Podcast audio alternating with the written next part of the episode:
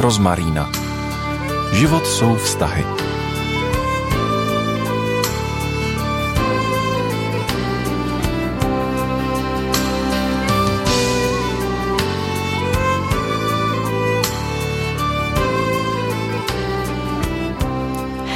Dnešní rozmaríně možná potěšíme všechny rodiče, kteří někdy udělali nějakou chybu nebo ji teprve udělají. Potěšíme snad i všechny rodiče, kteří se někdy zlobili a to hodně se zlobili, ať už na sebe nebo na své ratolesti. Možná potěšíme i ty, kteří si chtějí dávat pozor ve výchově. Pojďte s námi poslouchat můj rozhovor s Petrou Vojtěchovou Škrtlíkovou. Petro, vítejte. Dobrý den.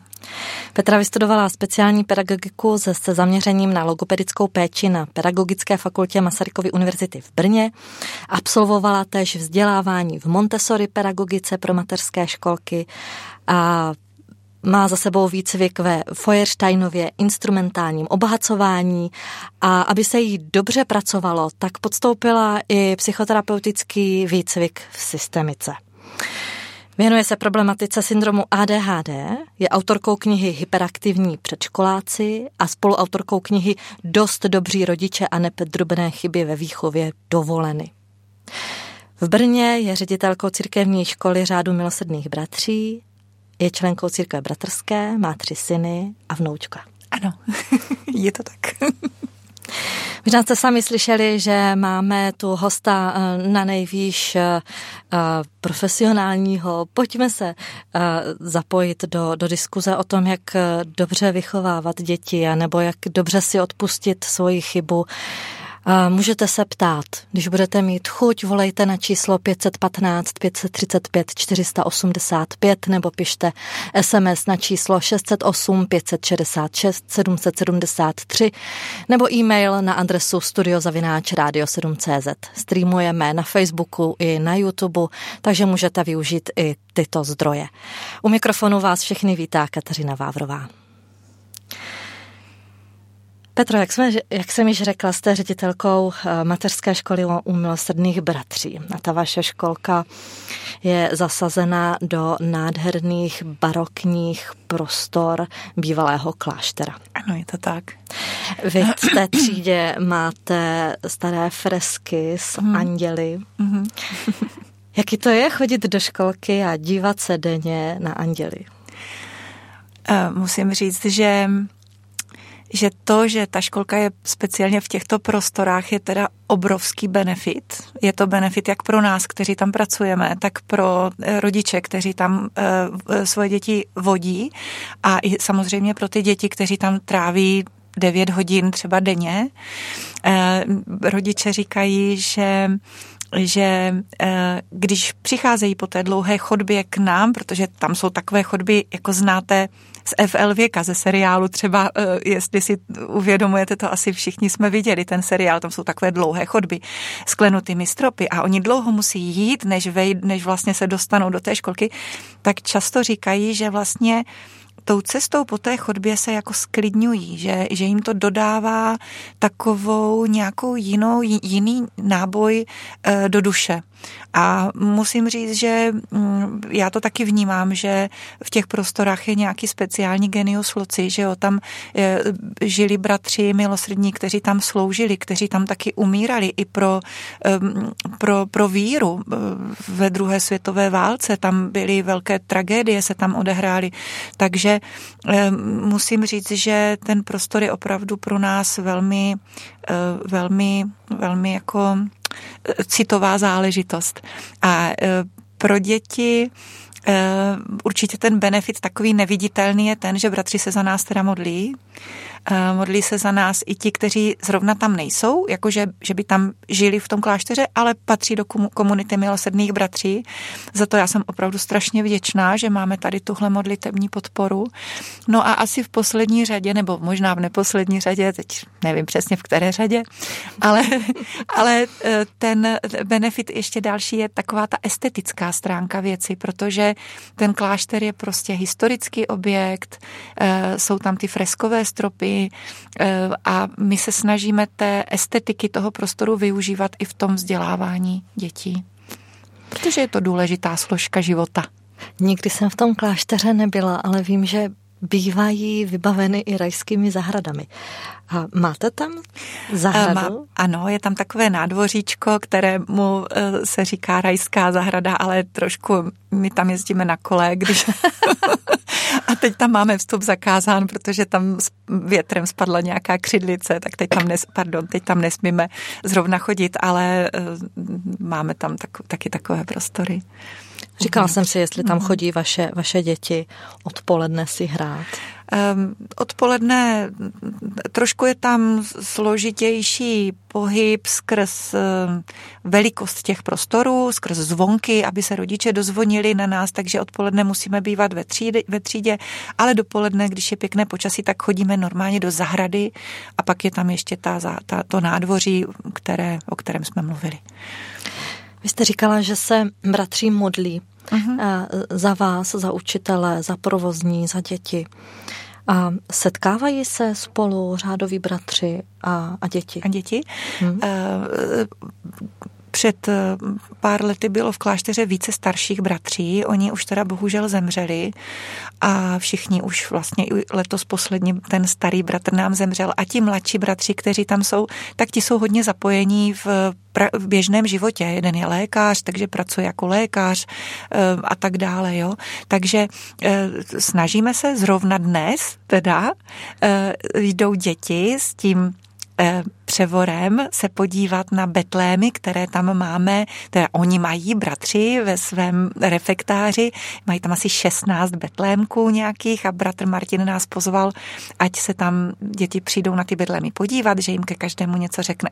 A snažíme se udržovat uh, kontakt s nimi a občas nějakého pozveme. Jeden je velký muzikant, ten, který je lékař, tak on je muzikant, on hraje na všecko. Když já ho požádám, jestli by mohl přijít k nám do školky, tak se zeptá, který nástroj mám přinést. A jednou jsem řekla z legrace trombon. A on říká, dejte mi měsíc, naučím se. Takže naučil se? E, naučil se nějaké ovčáky, čtveráky nebo něco takového, ale e, má pár nástrojů, na které hraje, ale když nás vezme do kostela k varhanům, tak dětem zahraje, když se zamiluje kůň od svěráka, úplně klidně na varhany a e, prostě oni opravdu ty děti tu školku mají jako svoji službu, mm, jsou rádi za to, že mohli svoje prostory té školce dát k dispozici, že se tam děje dobrá služba, která naplňuje jejich, eh, jejich ideje. Jejich ideje jsou pomáhat potřebným a to nejpotřebnějším ze všech. A my v té školce vždy máme nějaké dítě s nějakým těžkým postižením, které by se třeba těžko, těžko by hledalo ten vzdělávací, mm, vzdělávací místo pro sebe a takové dítě vždycky v té školce máme a tím vlastně naplňujeme ty jejich eh, cíle a, a ideje a žijeme v takové dobré, dobré mm, prostě komunitě. Když je vedro, nosí nám bratr Martin ledňáky. Když je zima, tak zase se chodí ptat, jestli nám není chladno, takže se máme fakt tam moc dobře. To jsou možná nějaké ty, ty kulisy, ty, ty, ty chodby a rajská ano. zahrada. A jak se vám daří naplňovat nějaké křesťanské hodnoty? Mhm. Jak to děláte? Jak to předáváte dětem? Když jsme školku mm, plánovali před eh, více jak deseti lety s bratrem Martinem, tak jsme hodně diskutovali, jakým způsobem bychom měli um, tuto oblast vzdělávání uh, vlastně Eh, dělat. A eh, milosrdní v celém světě to mají tak, že oni jsou otevření eh, všem lidem, že vlastně neseparují svoji pomoc pouze pro křesťany. Takže oni, když pracují někde v Indii, tam docela je ta komunita milosrdných, funguje výborně, tak jako slouží hinduistům, slouží prostě všem, kteří tam v tom prostředí jsou. A my to máme stejně. My nemáme ve školce kritérium, že přijímáme přednostně děti z křesťanských rodin. To by bylo i teda těžko měřitelné a těžko jako těžko bychom to odhalovali, kdo je jak křesťanský nebo co. Takže to vůbec nemáme v kritériích. Rodiče jenom vědí, když k nám hlásí dítě, že, že u nás všechno, co se u nás děje, tak je v souladu s křesťanskými hodnotami. Takže takže pokud mluvíme o velikonocích, tak samozřejmě, že těm dětem naučíme je nějakou říkanku, když budou v pondělí chodit po mrskačce, ale hlavní gro toho všeho je to, co se dělo po křesťansku, jo. Eh, eh, když jsou Vánoce, tak zase nevyprávíme dětem nějaké pohádky eh, o Ježíškovi. Sice to tajemství stále držíme a jak si respektujeme to, jak to mají rodiny, ale nelžeme těm dětem, jo. Takže, mm, takže tak. No a když třeba, já nevím, nějaké dítě, třeba stalo se mi, že že mi maminka napsala e-mail, eh, paní ředitelko, děkuji vám, že učíte děti eh, nebrat boží jméno nadarmo. Naše barunka nám to doma teďka všem říká, že nemáme brát boží jméno nadarmo. A já jsem si vzpomněla, že mě to učil dědeček. Takže vlastně máme to jako v každodenním životě eh, křesťanské hodnoty a křesťanskou výchovu, ale nemáme jako, na, jako eh, eh, náboženský katechismus. Já jako členka církve bratrské bych ani neuměla a bylo by to pro mě nějak obtížné vlastně katolický kate, katechismus um, učit ve školce. Takže, takže to máme tak. A když jsme školku začínali, tak já jsem si říkala, můj osobní cíl je dělat dobré jméno Pánu Bohu, tím, jak ta školka bude fungovat, jaká bude, jakou, jaké bude mít jméno, jako v úvozovkách, ale prostě jak se o ní bude mluvit, aby všichni si řekli, aha, asi to tam dělají poctivě. A taky jsem si přála, aby děti, až budou mít 15 a budou jezdit kolem tramvají a uvidí ten klášter, tak aby vždycky se jim srdce zahřálo a řekli si, tam to bylo super, čím to bylo asi tak, jo. Hmm. A aby vlastně sami se potom ptali. A ono to tak je. Ty děti eh, se k nám vracejí, chodí se nás, nás navštěvovat a, a maminky mi posílají jako zprávy, jak se jim daří. A z mnoha rodiči jsme měli nějaké rozhovory a taky tam máme krabičku na modlitby, když někdo něco řeší vážného, tak prostě může se obrátit na nás a na bratry hlavně. My to my to předáváme. Takže takhle to tam žijeme. Má něco společného to, jak um, chcete dělat dobře, do, dobré jméno Pánu Bohu, chcete tam být jako dobrý křesťan i s tím, že používáte Montessori uh, prvky? Má to něco společného? Má to, má to vlastně společné.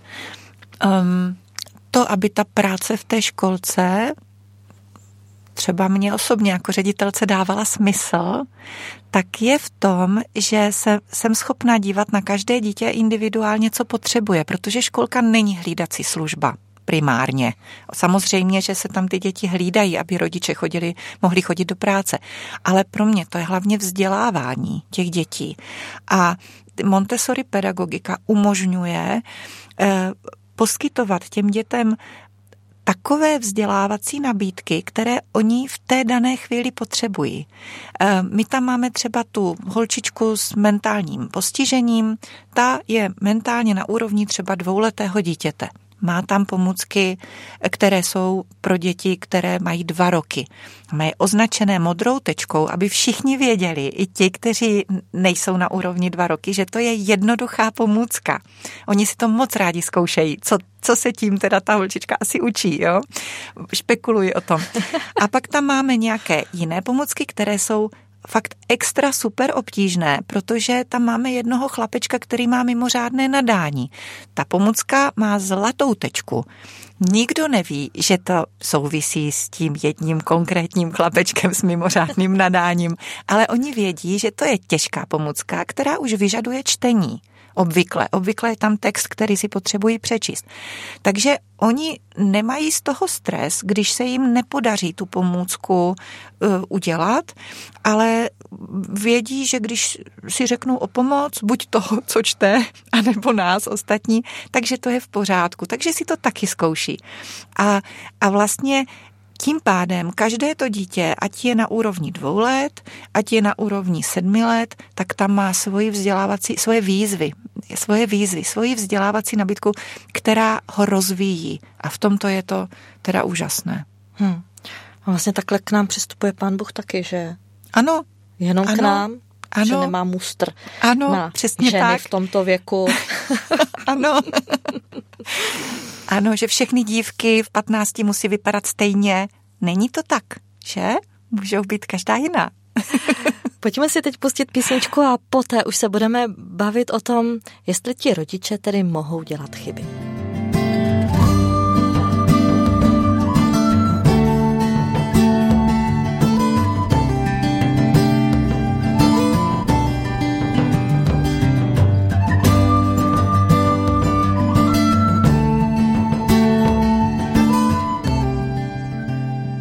Stále posloucháte Rozmarínu s Kateřinou Vávrovou a mým hostem Petrou Vojtěchovou Škrdlíkovou, které se teďka zeptám na to, Petro, proč nebo jak to, že rodiče mohou dělat chyby? Protože tak se jmenuje dnešní pořad. I rodiče můžou chybovat.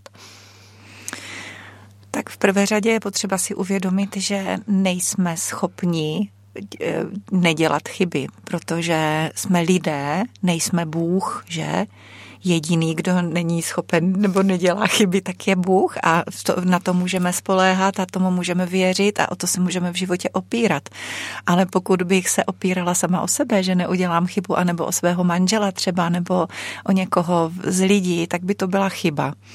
A já, když jsem mm, o tom přemýšlela, jak, jak se vlastně stavět k tomu, že dělám chyby, když jsem měla kluky malé, když byli kluci malí a já jsem se tím trápila. Říkala jsem si, jestli já je nějak ne, nepoškodím těmi chybami. A samozřejmě, že je člověk trošku i taky poškodí těmi chybami, které dělá, pokud jsou to nějaké zásadnější chyby, tak jsem si říkala, no ale oni vlastně se tím učí taky milovat mě jako mámu i s těmi chybami. To je život. Je potřeba, abychom my se milovali vzájemně, i když nejsme dokonalí. Milovat někoho, kdo by byl dokonalý, tak to by bylo fakt jako hodně jednoduché. Kdybych měla dokonalého manžela, to by bylo fakt jako easy. Jak by řekli moje děti ve školce, easy peasy. ale, eh, ale když vlastně se naučíte přijímat druhého i s těmi chybami. Když se naučíte oddělovat, že jedna věc je jeho identita a druhá věc je ta chyba, to chování, to, že prostě člověk udělá chybu, tak to je pro to dítě obrovský dar. A když my sami si to takhle srovnáme v hlavě, jako my dospělí, my rodiče, tak potom daleko je jednodušší pro nás vychovávat děti, aby to taky takhle brali. Aby se nestotožňovali s tou chybou, kterou udělali, protože když by to se stotožňovali s tou chybou, tak je to potom sráží, dá, eh, ničí to jejich sebevědomí. Uh, oni potom nebudou mít odvahu dělat některé věci. Jo? Když se třeba uh, když se třeba onálepkuje nějaké dítě, abych to řekla na konkrétním případě, že je nešikovný. Jo? Nešikovný znamená, že dělá v něčem chyby tak to dítě si, si to tak zaintegruje do své dušičky, že bude mít obavu cokoliv dělat, protože se ukáže, že je nešikovný. Ale když se oddělí ta chyba, to, že něco vylil, třeba tady kávu bych vám tady vylila, jo, nebo něco bych prostě, ně, něco uděláte, a oddělíte to, řeknete, aha, tak e, je potřeba příště lépe ten hrníček si chytit, aby se nevylil, ale nespojíte to s identitou toho dítěte, tak e, ho strašně osvobodíte v tom, aby zkoušelo nové věci, aby se učilo nové věci, aby nemělo strach jít do těch výzev. Jo? Takže proto je vlastně chybování i nás dospělých normální a, a skrze to se můžeme naučit vlastně přijímat naše děti a taky s nimi v tom pracovat. Dejme tomu, že už jako ti rodiče má, máme nánosy ze své vlastní výchovy, kdy jsme dostali už mnoho nálepek, možná se nám někdy eh, znovu objevují, anebo eh, se právě bojíme svých chyb, právě protože někdy eh, se to spojilo s naší identitou. Uh-huh. Jak se můžu jako ten dospělý rodič jako podpořit v tom teď, v tom dospělém věku, že můžu dělat chyby? Jak, jak mám, co mám se sebou dělat? Um, napadla mě teďka jedna citace jedné psychoterapeutky, která byla žečkou Viktora Frankla. A ona říká, nejsou takové chyby rodičů, které by dítě ve své dospělosti nemohlo překonat. Musím říct, že to, tu větu jsem objevila, když jsem měla malé děti, už si nepamatuju, jaké knize, v nějaké od té Elizabeth Lukasové.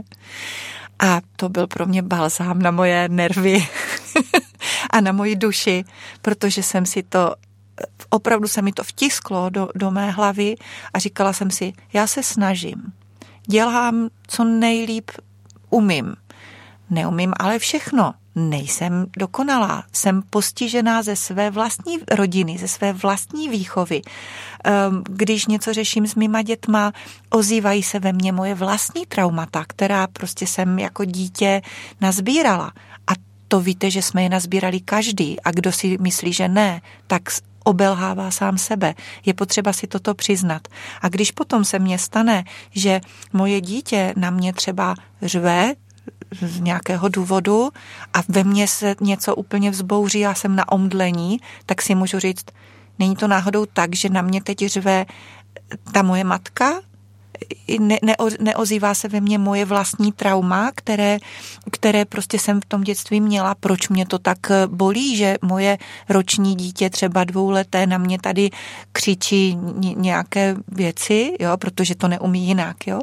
Takže myslím si, že je to hodně o tom, abychom my eh, trošku eh, eh, se snažili růst sami, sami se sebou abychom se snažili dozrát opravdu v dospělé, zodpovědné lidi za svoje chování a abychom si i přiznali, že když způsobíme tomu dítěti nějaké, nějakou nespravedlnost, nějakou jako bolístku, takže to je normální. A já mám teda ještě jednu takovou oblíbenou větu, kterou říkám svým rodičům ve školce, když oni jsou takový úzkostní, aby těm dětem jako neublížili, tak a řeší třeba, jestli Eh, může to dítě ve školce už jako odpoledne odpočívat, anebo jestli tam může být jako déle, nebo nemůže, nebo aby to nebylo pro to dítě trauma, tak já vždycky říkám, že zdravá míra stresu posiluje vývoj. A že na, úkol nás, rodičů, je eh, srovnat si v hlavě, kde je ta zdravá míra. Pro každého to může být trošičku něco jiného. Pro někoho je zdravá míra opravdu jenom to, že že mu řeknete z jednoznačností, že něco teď v tuto chvíli udělá, jo? Protože je to třeba citlivější dítě. Takže eh, Takhle, takhle bych to já osobně viděla, že je potřeba pracovat sám se sebou, trošku si srovnat svoje vlastní věci a potom budeme svobodnější k těm dětem. Na co bychom při výchově měli, při výchově dětí měli vždycky dbát? Přes co zkrátka nejede vlak, jo? Já osobně si myslím, a stotožňuji se s tím, jak to vnímal Jan Amos Komenský už před 400 lety. Ehm, myslím si, že hrozně důležitá je, je důležitý je respekt k člověku jako k individualitě, k osobnosti. Ehm, s tím souvisí laskavost. Děti prostě potřebují laskavou náruč, potřebují Eh, my máme to slovo chovat, jako vychovat, vychovat. Děti potřebují vychovat a v tom slově vychovat je to chovat. Oni potřebují tu náruč, jo. Neříkám, že 18-letý chlapec potřebuje náruč, jo, ale možná někdy taky, ale potřebuje takovou tu pomyslnou náruč, takovou tu, takovou tu jistotu, že tady je ten rodič, který ho opravdu miluje, i když dělá ty chyby. Jo? To je jedna věc. Ale to by nefungovalo samo, kdyby to dítě nebylo vedeno k řádu. Řád je, Jan Amos Komensky říkal, když není řád, tak je neřád.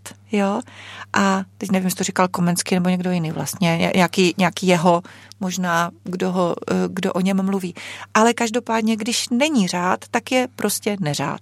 A eh, dítěti fakt neuškodí, když je vedeno k řádu. Ono mu to naopak prospěje, protože do života je ten, kdo má řád ve své integritě, tak se mu lépe žije. Jo? A taky do výchovy patří návyky. Patří prostě trénovat návyky, trénovat věci, které, když se to dítě naučí, tak je potom dělá automaticky a vlastně ho netrápí. A může si myslet na nějaké jak funguje vesmír nebo prostě něco. Ale pokud ty návyky nemá a není schopno se samo oblíct, třeba když mluvíme o tom předškolním věku, tak pak je to pro něho samozřejmě všechno těžší. A pro rodiče je někdy těžké ustát eh, ten, tu konfrontaci s tím dítětem, protože to dítě eh, to neumí říct jinak než třeba nějakým negativním chováním, nějakým plakáním nebo nějakým vstekáním nebo prostě něčím takovým. A pro rodiče to je někdy obtížné vlastně eh, to ustát. Takže je dobré to vědět, že to je prostě potřeba. Podle mě láska a řád v rovnováze ideálně, k tomu ty návyky, k tomu i to, že zdravá míra stresu e, posiluje vývoj a respekt Určitě by se dalo ještě o tom mluvit díl, ale tady toto si myslím, že je takový základ. A jak na druhou stranu zase vychovávat děti, to, to bylo, jak se má rodič stavět k dítěti. Ano. A vlastně co zase můžeme chtít od dětí vůči autoritě? Jako, jak je třeba vychovávat k nějaké poslušnosti nebo k tomu, že autorita je asi nějak důležitá? Ehm, my ve školce pracujeme s takovým programem, který se jmenuje Výchova ke ctnostem. A to, to se dá normálně najít na internetu, když by si to maminky, které nás poslouchají, e, zadali do internetu, tak výchova ke ctnostem a vyjede jim ten projekt. A e, mluvím o tom proto, protože s malými dětmi, které mají e, čtyři roky, se krásně dá mluvit i o takových věcech, jako je všímavost, jako je laskavost, jako je přátelskost, jako je pospolitost, jako je štědrost, jako je uh, prostě vše, všechny možné takové ty abstraktní pojmy, které ale popisují naše vlastně charakterové vlastnosti, které můžete v sobě pěstovat. Ten projekt je založený na tom, že vy tu ctnost zasadíte do svého srdce a potom na ní v životě pracujete. A e, s tou poslušnost nebo s tou autoritou je to vlastně stejné. Když vlastně naučíte e, to dítě, že já jsem v tuto chvíli zodpovědná za to, aby tebe nepřejelo auto, když máš dva roky, tak tě prostě za tu ruku potřebuju vzít, protože já mám tu zodpovědnost. A to, tomu dítěti neuškodí, když se e, přizpůsobí té autoritě. Samozřejmě, že s tím potom souvisí nějaké vedení ke kritickému myšlení. Aby to dítě se potom naučilo, že ne každý příkaz, nebo jak to říct, ne každá snaha dospělého, aby to dítě něco dělalo, je v pořádku. Ale od tohoto dítě má tak dlouhý čas na to, aby dozrávalo a aby se učilo ty věci, že, mm, že má čas na to se tady tyhle věci si, si v nich rozlišovat. Ale myslím si, že se to, ne, ne, že, že se to neděje, že se s dětma o těchto věcech moc nemluví. A to je chyba. Kateřina Vávrová si povídá s Petrou Vojtěchovou Škrtlíkovou, ředitelkou mateřské školy u milosrdných bratří v Brně. A dostali jsme dotaz od eh, naší milé posluchačky, přečtu ho. Nejmilejší paní učitelku Petrušku poslouchají a moc pozdravují Petříka Davídek z Trakošovi, teď doma nemocní s maminkou. A maminka prosí o sdělení výrazu a slov, které by neměli rodiče nejen předškolním dětem říkat.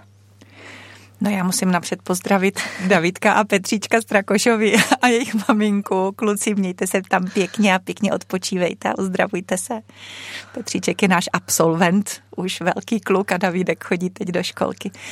Tak, eh, co by neměli rodiče říkat? Já samozřejmě teď vůbec, mm, vůbec si nemyslím, že jde o nějaká eh, slova typu, že rodiče dětem nadávají předpokládám, že to snad posluchači rozmaríny vědí, že ventilovat svoje emoce na děti eh, je fakt jako špatně a že vlastní emoce, které můžu někdy mít, když eh, se dostanu do nějaké krizové situace, do které se teda s dětmi samozřejmě dostáváme, jsou můj problém ne problém toho dítěte. Budeme si o tom povídat při dalším vstupu, ano. kdy budeme se věnovat hodně hněvu. A co ano. s ním? Aha, dobře. Tak pojďme k těm slovům. Takže pojďme ke slovům. Takže to je jedna věc. Co je podle mě důležité, tak je, že děti, když jsou malé, nerozumí ironii. Takže e, takové různé e, věty typu, no to se ti to teda povedlo, a přitom mu chcete říct, vlastně vůbec se ti to nepovedlo, tak tomu děti třeba nerozumí. Takže bych řekla nepoužívat ironii, mluvit s ním, s dítětem opravdu s respektem, jako kdybyste měli proti sobě šéfa. ne, to ne, to zase ne, šéfa ne, ale prostě partnera, jo, partnera. V, v této věci opravdu partnera. No a to, na co možná uh, maminka Jana naráží, by mohlo být uh, negativní a pozitivní nálepkování. Trošku už jsme to před chviličkou zmínili, že když ty, to, tomu dítěti budeme říkat, ty jsi nemehlo, ty jsi, ty jsi živé stříbro, ty jsi já nevím, eh, ty se tu angličtinu nikdy nenaučíš, třeba, jo, eh, když donese domů už třetí špatnou známku z angličtiny, tak vlastně tomu dítěti dáváme tu, tu negativní nálepku, se kterou to dítě se identifikuje a opravdu se tu angličtinu nikdy nenaučí, jo? protože si to tak zvnitřní, že nemá šanci to překonat. Ale v tomto je asi důležité, že existuje i, eh, existuje i pozitivní nálepkování a to, že my v dobré víře říkáme těm dětem, ty jsi šikulka, ty jsi krásná holčička, ty jsi naše princeznička a takové různé věci. A člověk by řekl, že toto nemůže škodit. Ale vlastně, když se do důsledku nad tím zamyslíme, tak když já naučím dítě, že je šikulka, a ono dostane nějaký úkol, který bude obtížnější, tak a ono ho nezvládne, tak jemu se zboří identita. Protože najednou se ukáže, že není šikulka. Takže pro takové děti je to potom fakt hrozně těžké se v tom jako nějak zorientovat, jít do nových věcí, nebát se neúspěchu, protože se prostě ukáže světu, že není šikulka a co teda je. Tak když není šikulka, tak to znamená, že teda je nešikovný. Jo? Tak proto je tak strašně důležité si toto srovnat v hlavě a naučit se spíš hodnotit a popis pojmenovávat eh, to, co to dítě dělá a ideálně je hodnotit proces. Jo? Já mám ráda větu. Ty jo, tady to si namaloval tady nějaký obrázek nebo něco, dalo ti to hodně práce? A to dítě řekne, jo. A nebo ne, to bylo easy peasy. Takže e, toto je vlastně ta nejlepší zpětná vazba pro, pro, pro děti a nemáme ji, nebo nevím třeba jak vy, Katko, ale já jsem to takhle neměla zvnitřnělé, jako ze svého dětství a musela jsem se to naučit. Musela jsem se to přeučit v dospělosti kvůli svým dětem a kvůli teda v školce, protože tam jsem to strašně cítila, že to je bezpodmínečně nutné. Ale dá se to přeučit. Hmm když si to teď tak představuju, protože to takhle nemám vžité samozřejmě, tak eh, to chce hodně přenastavování, to je hodně práce teda najednou začít myslet jinak a Jo, a, je to, a vůbec je to trošku těžké, no. Jak se k tomu jako dostat, jak vědět, eh, jak přemýšlet jinak? Um, existují různé teďka, teď je to docela velké téma, jak komunikovat s dětmi. Existuje směr respektující komunikace. Když si e, člověk zajede na YouTube a zadá si tam um, něco tady v tomto smyslu, respektující komunikace, vědomá komunikace, tak se i něco si může poslechnout nebo si něco přečíst a, a já osobně mám pocit, že ta komunikace, aby byla respektující, tak je tak je to strašně dobrý, když se to podaří, když se to paní učitelky ve školce naučí, tak to je prostě atmosféra eh, nádherná v té školce. Eh, jednoduché to úplně není, ale když se to člověk naučí, tak ho to strašně posune dál a e, i, i tak bych řekla v osobnostním růstu těch dospělých, že to není, ono to pak pomáhá i v partnerství. Mně to říkají holky ve školce, kolegyně, že říkají, nám se tak dobře komunikuje teď v tom partnerství, když jsme se to naučili. Jo?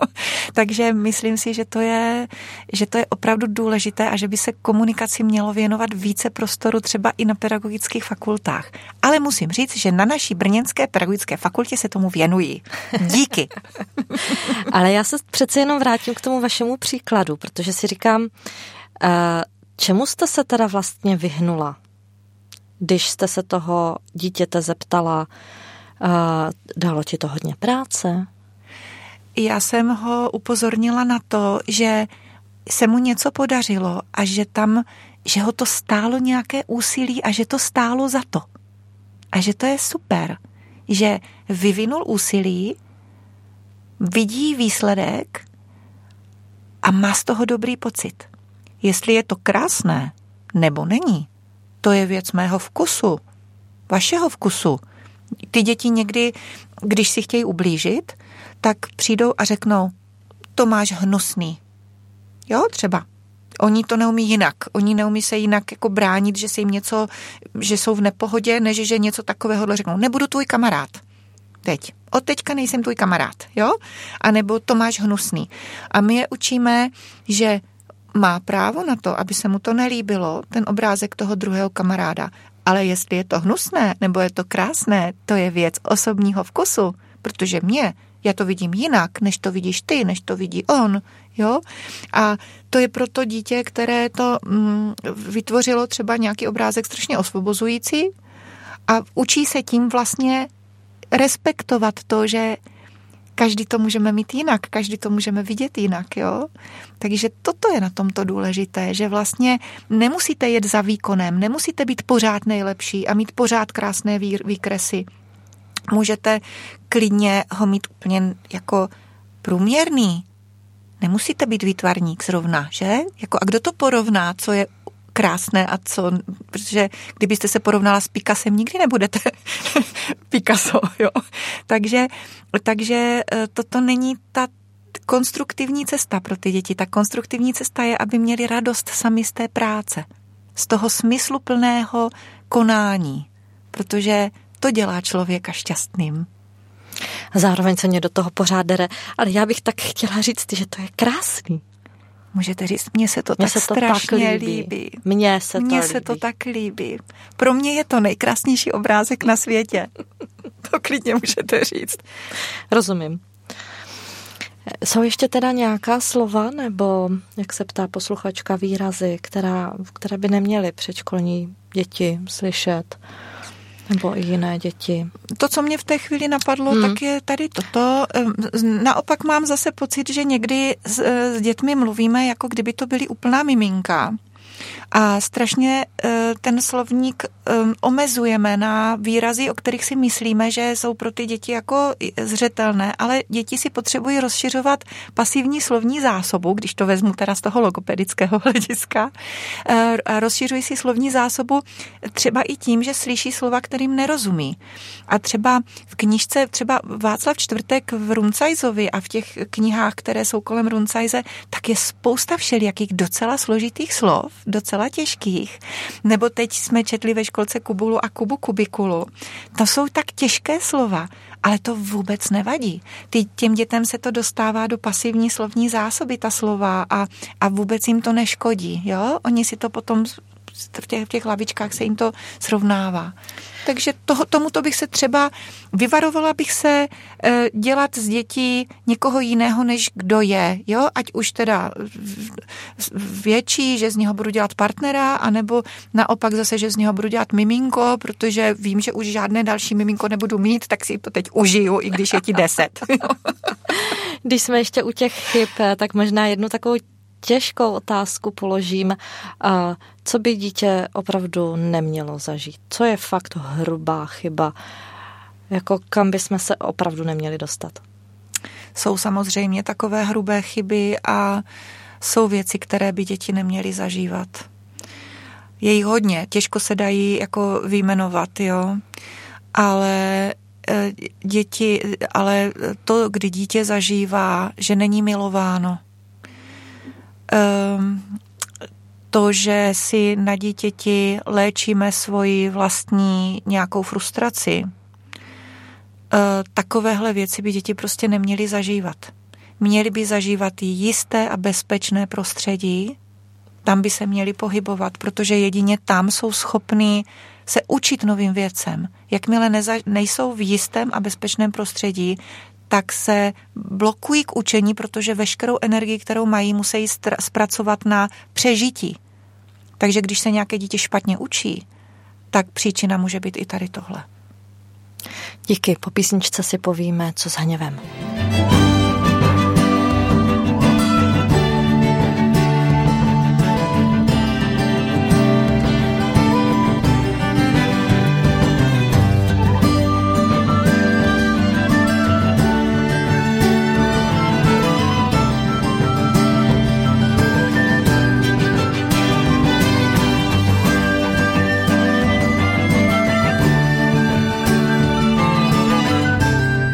Míříme do finále dnešní rozmaríny s Petrou Vojtěchovou Škrdlíkovou a Kateřinou Vávrovou u mikrofonu. Děkujeme moc za Pavlův pozdrav k nám do studia. Jsme rádi, že se vám náš rozhovor líbí a že nás posloucháte. Um, před písničkou jsem avizovala, že se budeme bavit o tom, jestli se jako rodič můžu na dítě zlobit. Uh-huh. Jestli můžu projevovat nějaký hněv, to jsou možná dvě různé otázky, že? Um, no, asi spolu souvisí. Já si myslím, že pokud bychom se nikdy nezlobili, tak bychom byli trošku divní, asi, protože jsou samozřejmě situace, které jsou náročné a kdybych byla nějaká bezemoční osoba, tak tak já nevím, neumím si to moc představit. Takže určitě zažíváme uh, pocity různého typu, beznaděje a hněvu a, a zoufalství a smutku a všeho možného při výchově svých dětí. A zažívat je určitě můžeme. Otázka je, co s nimi děláme. To, je, to jsou dvě věci. Jo? Um, zažívat ty pocity je v pořádku to je dobrý, aby se teď všem, kdo, kdo by o tom pochyboval, ulevilo. To bych moc všem teď přála. Posaďte se a mějte se jako dobře i se svým hněvem, jo.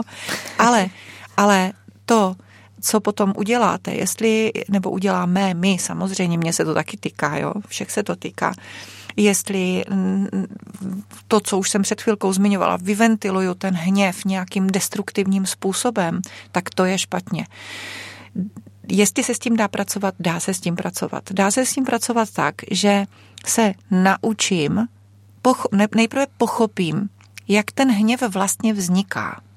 Hněv totiž vzniká z myšlenky. Na začátku hněv je totiž úplně obyčejná chemická reakce, která nám proběhne v mozku a následuje po myšlence, která je taky chemická reakce. Pokud my pustíme do hlavy, do mozku myšlenky, které rozjedou tu chemickou reakci toho hněvu, tak to je jako určitý typ naší volby. Jo? Eh, v Biblii je jeden úžasný verš, který já miluju. Je ve eh, podle mě filipským, nevím. nevím teď přesně, jo, teďka nevím přesně, ale ten verš začíná. A vy, bratři, přemýšlejte o tom, co je dobré, co je hodno lásky, co uh, vyžaduje pochvalu, nebo co zaslouží pochvalu. A teď je tam takový výčet toho, uh, o čem máme přemýšlet. A mě ten verš úplně fascinoval, když jsem ho před lety jako objevila a říkala jsem si, to je normálně psychoterapeutická věta. Jo, když takhle budu přemýšlet a nepustím do té hlavy to, že mě někdo ublížil, to, že mě někdo, um, já nevím, měl tendence zmanipulovat, to, že, a teď si můžete, to, že to dítě na mě řve, že něco, něco, jo. Když to do té hlavy nepustím, tak vlastně se mě nerozjede tady ta, tady ten hně, to kolečko toho hněvu. Když už se rozjede teda, což se stane, když to neuhlídáme, tak pak nemá cenu v té dané chvíli jako vlastně cokoliv řešit. Nejlepší je, někdy se to stávalo, když jsem měla ty dětskám svoje vlastní malé, tak jsem řekla, teď na mě nemluvte, teď nemůžu nic vám říct, dejte mi chvilku, odejděte třeba do pokoje, jo. Já se uklidním a pak vám řeknu, co s tím, jo. A e, jeden z můj syn dokonce měl takovou srandu, si z toho udělal, říkal, pozor, maminka je teď ježek, ona píchá, jo, jakože, že měl pocit, že jsem nebezpečná v té, v té chvíli. A to je normální. Je, je potřeba těm dětem říct, toto je normální, ale já vám nechci ublížit, takže prostě teďka mě dejte chvilku času. Jo? Ale ideální samozřejmě je, když se člověk naučí s tím pracovat, když si zaprvé dovolí ten, eh, dovolí e, vlastně nebyt dokonalý, dovolí si i, i to, že se to stane, že prostě se naštvu na něco, ale zároveň se naučím s tím pracovat. Jak? No, jedna věc je, že pracuju se svýma myšlenkama, že pracuju se svýma myšlenkama, to je to, co teda mě osobně teďka, mm, v čem já jako žiju, že se opravdu snažím dívat na věci kolem sebe s vděčností. Myslím si, že můžete se na věci dívat různě, ale když se naučíte, když e, naučíte vnímat věci, e, za které můžete být vděčná, tak e, vám ty negativní myšlenky tolik nepřicházejí do vůbec na mysl, protože vždycky je za co být vděčný. I když ty děti, třeba mně se stane ve školce, že, že ty děti nějak ne, zrovna ten den třeba nespolupracují, jak bych potřebovala, jo, zrovna včera se mi tam stala taková nějaká situace, ale pořád je tam milion dalších věcí k vděčnosti. A vy se můžete zaměřit buď na to, co nefunguje, anebo na to, co funguje. No přeci ale na druhou stranu hněv je i užitečná emoce v tom, že říká Určitě. a dost a takhle to nechci něco, něco nebude. Aha, ano, ale potřeba je, ale to můžete říct tomu dítěti, pokud to dítě něco dělá jako nežádoucího třeba, tak vy mu to můžete říct i normálně, aniž byste vypěnila a byla destruktivní u toho. Jo, takhle. Mhm. Jo? Jakože zreguluju tu míru. Ano. To, jakože ten, toho hněvu. Ten, ano, hněv určitě může přijít. Protože je důležitý, že jo? Musíme se zlobit. Mm, no, Mus, když, když, když, já nevím, někdo bude ubližovat mému dítěti, no tak to ano, víte, že se naštvu, ano. protože je to špatně a tu situaci nechci. Ano. A vyprovokuje mě to k nějaké činnosti. Ale ano, ale záleží na tom, jakou myšlenku vy teda budete v té hlavě mít, protože ta potom ovlivní to, jakým způsobem budete reagovat. Takže je podle mě potřeba pracovat s těmi myšlenkami. Protože vy, dítě, nějaké dítě, může vaše dítě kopnout do nohy a vy si můžete říct, co si to dovoluje tady mému miláčkovi, tady ublížil a já nevím, jo, a nebo můžete si říct, e, jo, já ho chápu, on mm, má špatný den, protože se mu něco stalo, co vy víte zrovna z okolností, že opravdu měl nějakou těžkost, nezvládl to, nezvládl to, kopl moji Marušku, ale Maruška to přežila, takže to vyřešíte nějakým pokojnějším způsobem. Jo, ta, ta míra toho, toho Eh, té, té hněvivé reakce, ve které vy můžete eh, tomu dítěti třeba způsobit nějaké traumátko, ne úplně trauma velké, ale třeba nějaké menší, tak, eh, tak je trochu ovlivnitelná. Mhm. Když už se mi to jako rodiči stane a něco řeknu v hněvu, mm-hmm. jo, dám nějakou tu nálepku nebo mm-hmm. cokoliv, jak to potom napravit? Mně se teda osvědčuje a i ve školce to dělám, když se mně takhle něco nepovede, tak klidně přijdu za tím dítětem a řeknu, mně se to nepovedlo, já jsem to tentokrát nezvládla, omlouvám se ti, protože tohle jsem neměla říkat, tohle si já nemyslím, že třeba seš nešika, nebo já nevím něco, jo, nebo něco horšího třeba, jo. To si já vůbec nemyslím, jenom mě to ujelo, promiň. Tímto ty děti učíme aby i oni se učili odpouštět. Ono, ono to je, uh, ono to není jenom, že to děláme nějak sa, samo, uh, jako samo pro sebe, ale vlastně všecko, co ty děti u nás vidí, tak oni jako vnímají a učí se od toho. Takže omluvit se dítěti je to nejlepší, co se dá v té chvíli udělat. Že to je vlastně součástí, tak jako přichází hněv. Přesně. Tak může přijít nějaká omluva. Ano. Určitě. Nějaké to pochování, jak a může, jste tady dneska ano, říkala. A může se to tím jako ukončit. A ještě si pak můžete plácnout a tím se to úplně zavře a už se to nepřipomíná a hotovo. Řekla Petra Vojtěchová Škedlíková, můj dnešní host Rozmaríny, kteráž to tímto končí. Já vám děkuji za všechna slova, která jste dneska přinesla, snad i naději rodičům, že mohou chybovat a že s tím mohou ano. i něco udělat. A já děkuji za pozvání. U mikrofonu se loučí Kateřina Vávrová a přeju vám dobrý den.